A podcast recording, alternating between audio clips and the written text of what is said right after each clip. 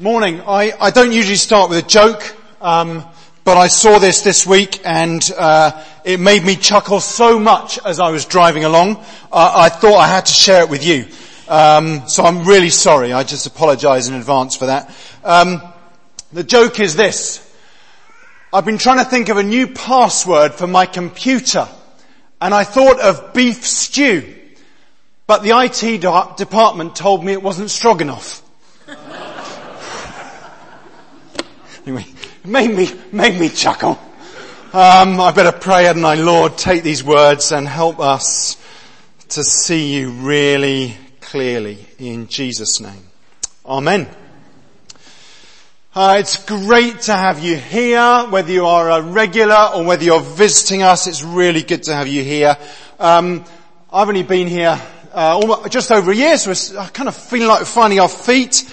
But I've been a Christian for a long time um, since about four years old. When I was a teenager, I had this kind of wrestle of, well, this Christian faith is great, but actually, what difference does it make to be a Christian? And I was already convinced as a teenager, although there were some ups and downs and bumps afterwards, I was already convinced that it was true as a young man, I'd even kind of got hold of a book about other faiths and kind of other world religions or no faith, and I'd compared and contrasted, and I was convinced, as I still am today, that Jesus is the only way. It's not a pick and mix thing. Jesus is the only way. I was also convinced, as I still am, that the world has been created and that it's not an accident. And that's not a comment as to how long it may or may not have taken, but I believe that it's been created. And I know these things and I still do because I have a personal relationship with Jesus Christ. But the environment that I grew up in was really safe and wonderful and amazing, a, a fantastic Christian home. But because of it, I had this question. What difference does following Jesus actually make? And it seemed to me that this was the point of contention in our family home. The contention seemed to be, if we run out of milk on a Sunday, the corner shop is now open on a Sunday, are we allowed to go to the corner shop and buy the milk? Some of you will have remembered this conversation when Sunday trading laws changed and suddenly this was a big deal. Is that the only difference that our Christian faith would make? Whether or not you and I happen to bump into each other in Tesco's Express on a Sunday morning. And you might well bump into me and I bumped into plenty of you. But actually there was something else that was bigger that was going on.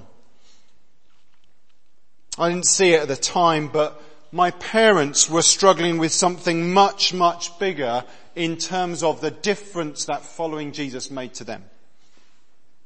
And the difference was this. They were both medics and they were wrestling with the theology and practice of caring for people at the end of their lives. In a culture that was moving towards people dying with dignity, and that battle is still going on, they were on the leading edge of the hospice movement, declaring aloud that life is not disposable and that there is meaning and richness to be had even at the end, even when it's tough, even when things are painful. Uh, you can discover the goodness of God in all of those things. And I was wondering about milk. The things that you learn as you grow older. What dad and mum were doing was leaving footprints of grace throughout the land that they were walking.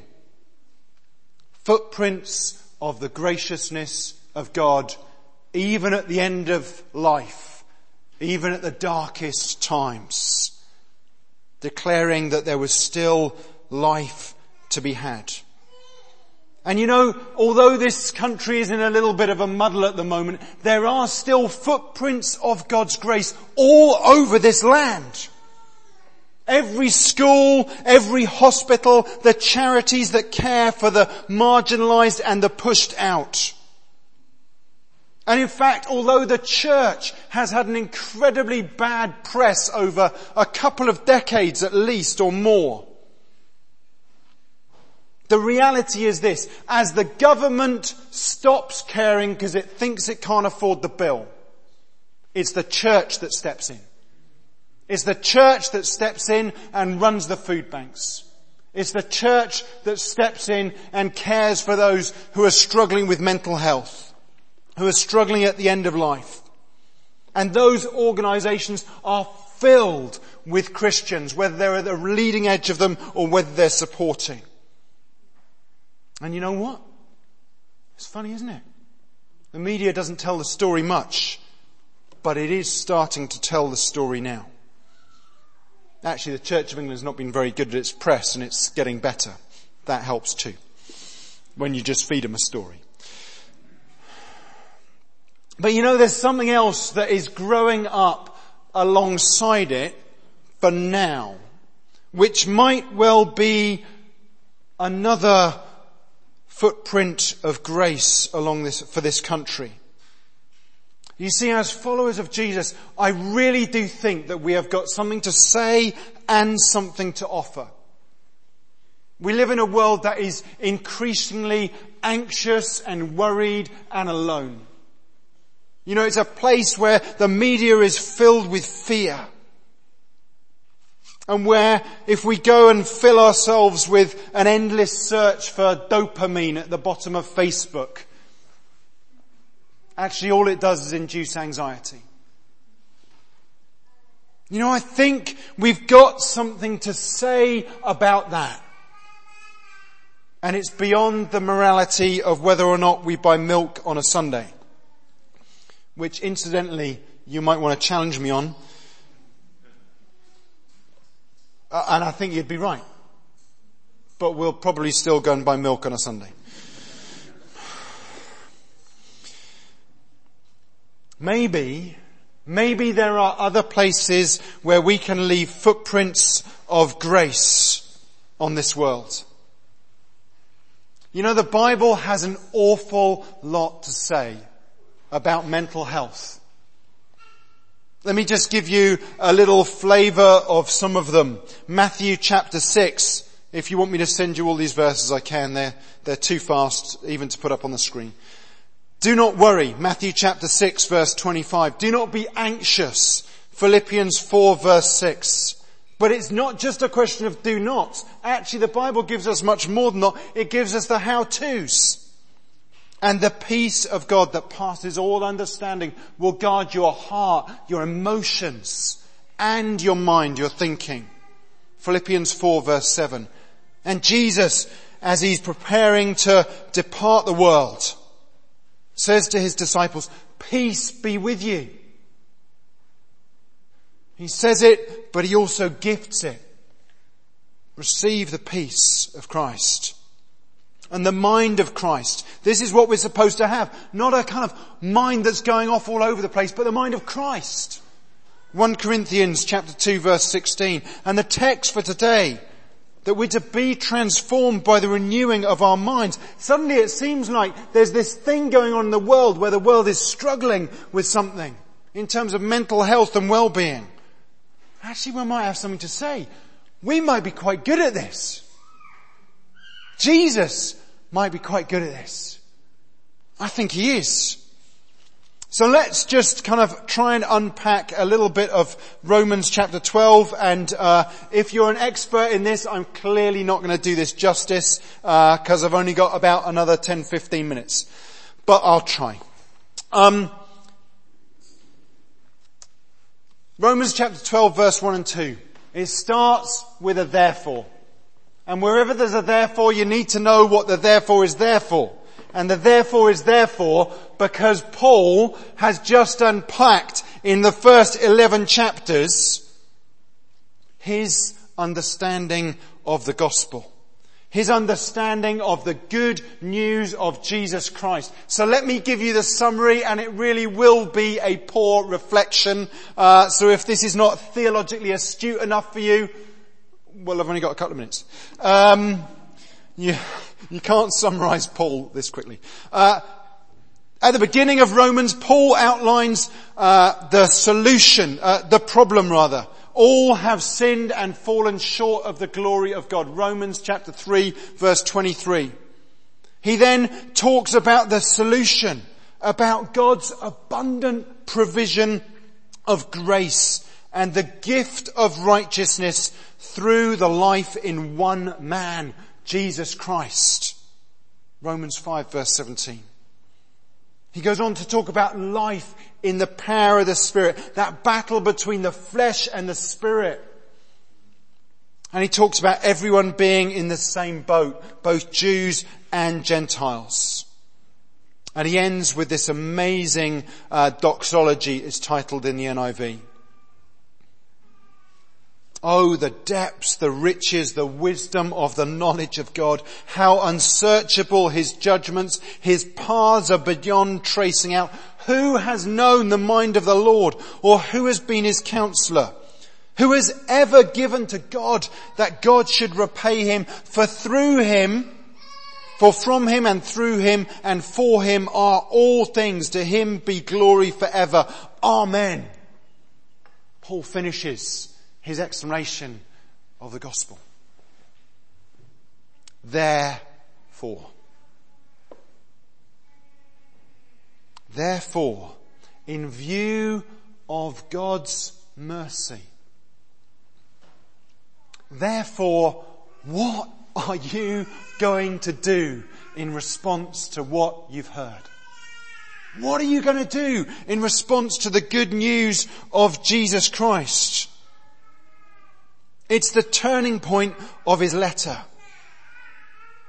There is no other way than that of Jesus Christ. And Paul's understanding is this, is that we are to offer ourselves the fullness of who we are as living sacrifices. That is an image that is too big to try and explain now, but if you're, uh, if you, if you remember the Ark of the Covenant, uh, the Ark of the Covenant has got this lid. It's this box that the Jewish people used to carry around with them. It's got this, and it had the Ten Commandments in and that kind of stuff. And it's got this lid, and the lid is called the mercy seat. And it's where the sacrifices were made. To be a living sacrifice is to go right to that place. That place where the sacrifices were made to be go, to go, to be willing to take nothing with us, to surrender it all. And yet, in that place, what we find is not judgment, but mercy. Not judgment, but mercy. Not shame, but righteousness. Not defeat and despair, but life in all its fullness. I don't know how you understand faith, but, but I think faith is, is binary. You know, it's either a zero or a one. It's like a light switch.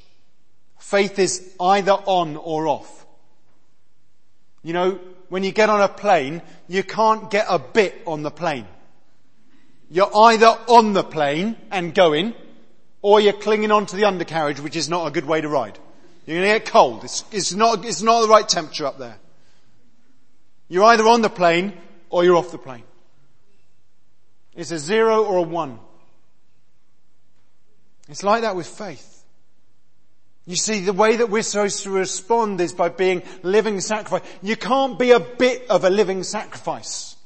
If you're going to be a living sacrifice, what you have to do is say, okay Lord, here's the whole of me. I give myself over to you completely. ah, there's grace. Ah, oh, there's mercy. In view of God's mercy, we're to offer ourselves as living sacrifices, all or nothing. And He makes us worthy and new creates us again and again. Paul says that this is our true and proper worship. You know, following Jesus is, you know, I love Sunday. It's great.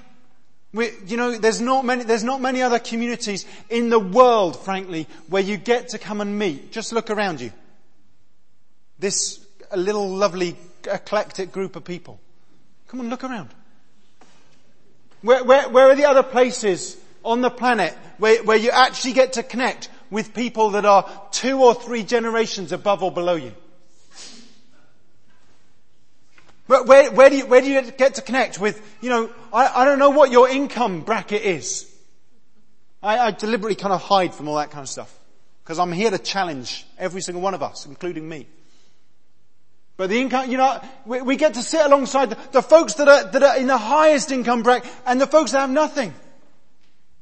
Because we're all following Jesus and, and, and in Him, we just, we're one family. Together. One, there's, I, I don't know of any, so Sundays is amazing. I'm not knocking Sundays, but Sundays is not it. Following Jesus is about the whole of our life. What, what it matters how you treat people when you're at work. It matters whether or not we cut people up on the motorway. It matters. It's not about an hour on a Sunday, although I love Sundays. Do not conform to the pattern of this world.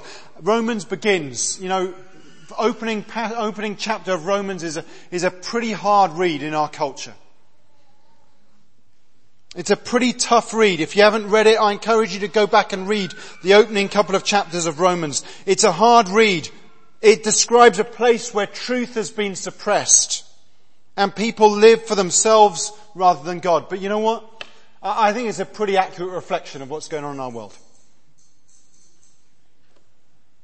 And we're not to conform to that. Instead, we're supposed to be transformed. To be transformed by the renewing of our minds. Continual transformation. Continual renewing. How on earth are we supposed to be transformed by the renewing of your mind? You know, I pick up little verses like this and I kind of quite quickly, I don't know about you, I kind of go to hard work. Huh, Jesus has given me something to do. How can I set about doing it? I've got to have a, I've got to have this like renewed mind. I'm going to be very focused on having a renewed mind. That's not it. So I got Tim to read the other passage. The way that we are transformed in terms of Jesus is not by us doing the hard work. It's about us reflecting or having our gaze upon Him and He does the work in us. That's our job. Be wholly focused as a living sacrifice on Him. As we gaze upon His grace and mercy, as we walk in step with Him, He transforms us. You know, you can, you can fight to have a renewed mind. You can be incredibly disciplined and all the rest of it. And I do encourage you to be those things. Or you can wonder and be rested. You can fight and be exhausted or you can wonder and be rested. The way to having a transformed mind and life is by focusing on following the person of Jesus Christ. And Paul ends with this. The result is amazing. That we can know what God's will is. His good, pleasing and perfect will. That we know what to do. I mean, not necessarily about the big stuff. I haven't got the answer for Brexit. If you have, if you could pipe up, that'd be great. Um, uh, but actually we know what God's heart is for people. We know what His heart is for the things that we look at on the web. You know when you look at that stuff, whether it's good or bad. You know what God's heart is for it. You know what God's heart is, what His will is for how we're to treat one another. C.S. Lewis describes it as a justification for the very existence of God himself. That actually we have a consciousness. We are conscious of what is right and what is wrong. But that can get switched off in us or dulled. And as we spend more time following Jesus, walking in step with Him, so our minds are renewed. So, Mark, what are we're going to do with all of this, I think, you know, nice stuff, Mark, but what, so what? What difference does it make? You know, it's the pint of milk question.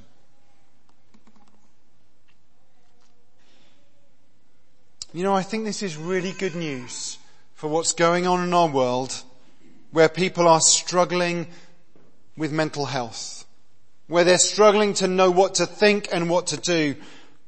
And actually this way of being seems so countercultural. You know, a lot of the world's solutions are about me fixing this. If only I can be still enough, if only I can do these, then everything will be calmer. Pun intended. But you see what we're dealing with in the ideas in the New Testament is, is not just a set of philosophies, it's not just a, it's not a set of ideas. This is something to be lived and walked out by people who are living sacrifices, giving themselves over.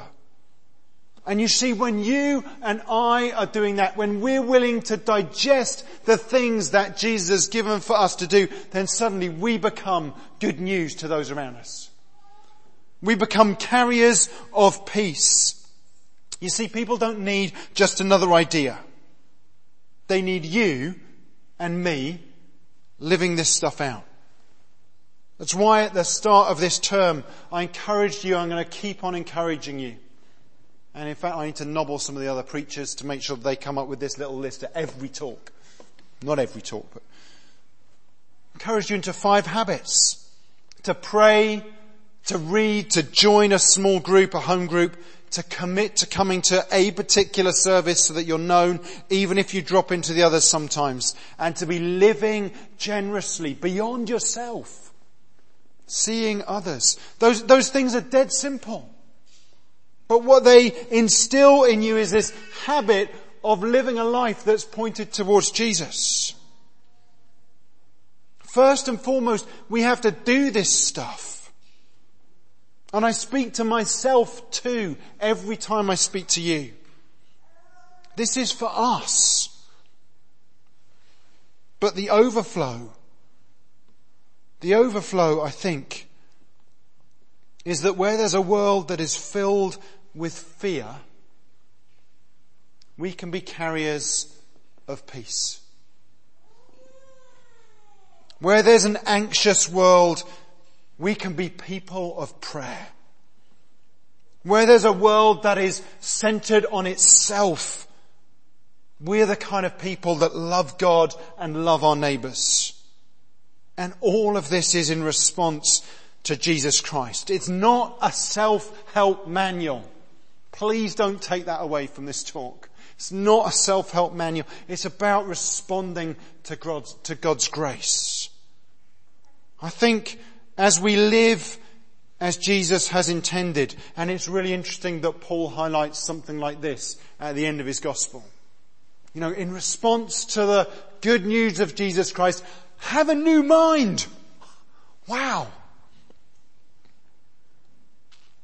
I think if we live like this. With our minds being transformed and renewed. What will happen is that we'll start to cover the world again with footprints of God's grace.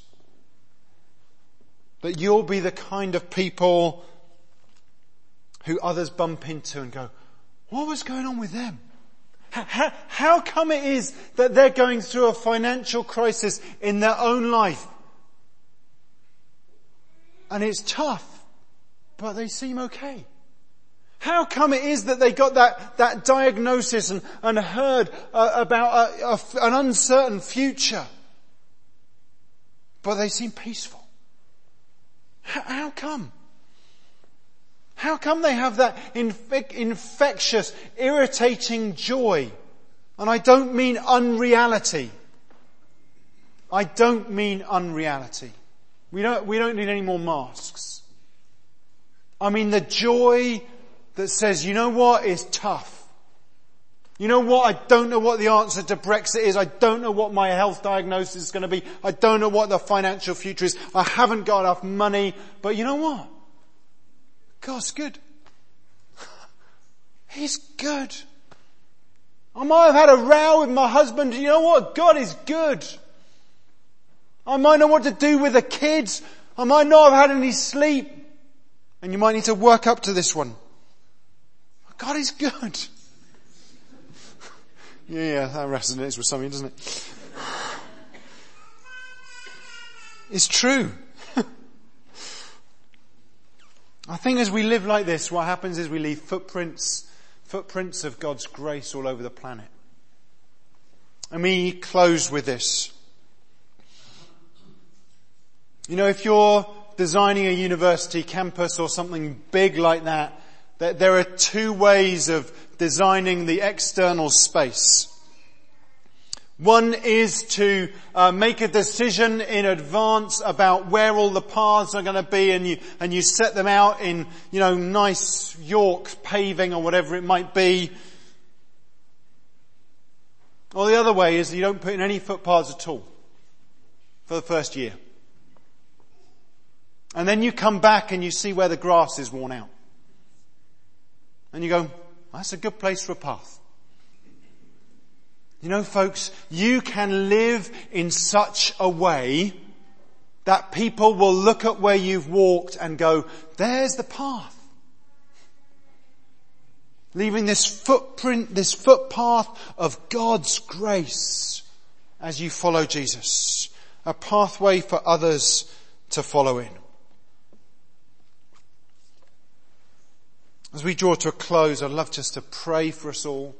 And um, can we have the band back up as well? And we'll lead into some worship. Will, will you stand with me? I'm just going to pray. Because it might be that, that as I've been talking, actually,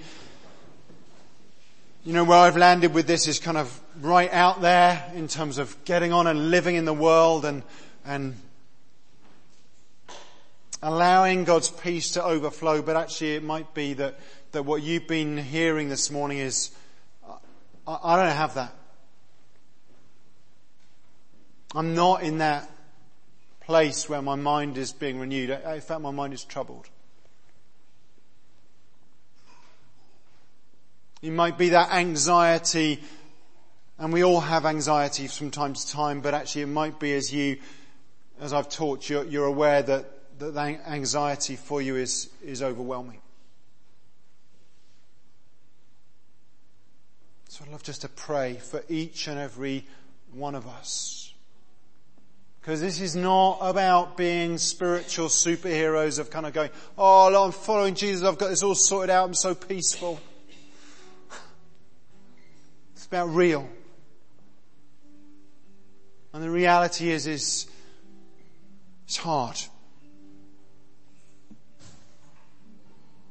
So Holy Spirit, you are you are welcome in this place.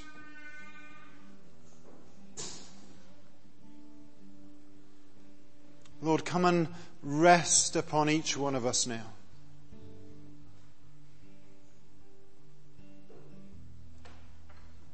And Holy Spirit, I, I pray especially for those that are wrestling, that are trying to fight with the anxiety, fight with the worries.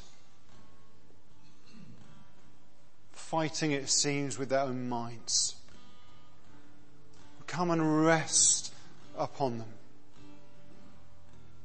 Holy Spirit, come and do what you need to do in each person.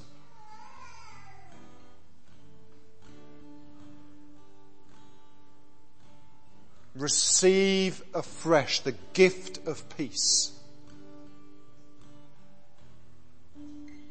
Receive afresh the gift of joy, the joy of the Lord.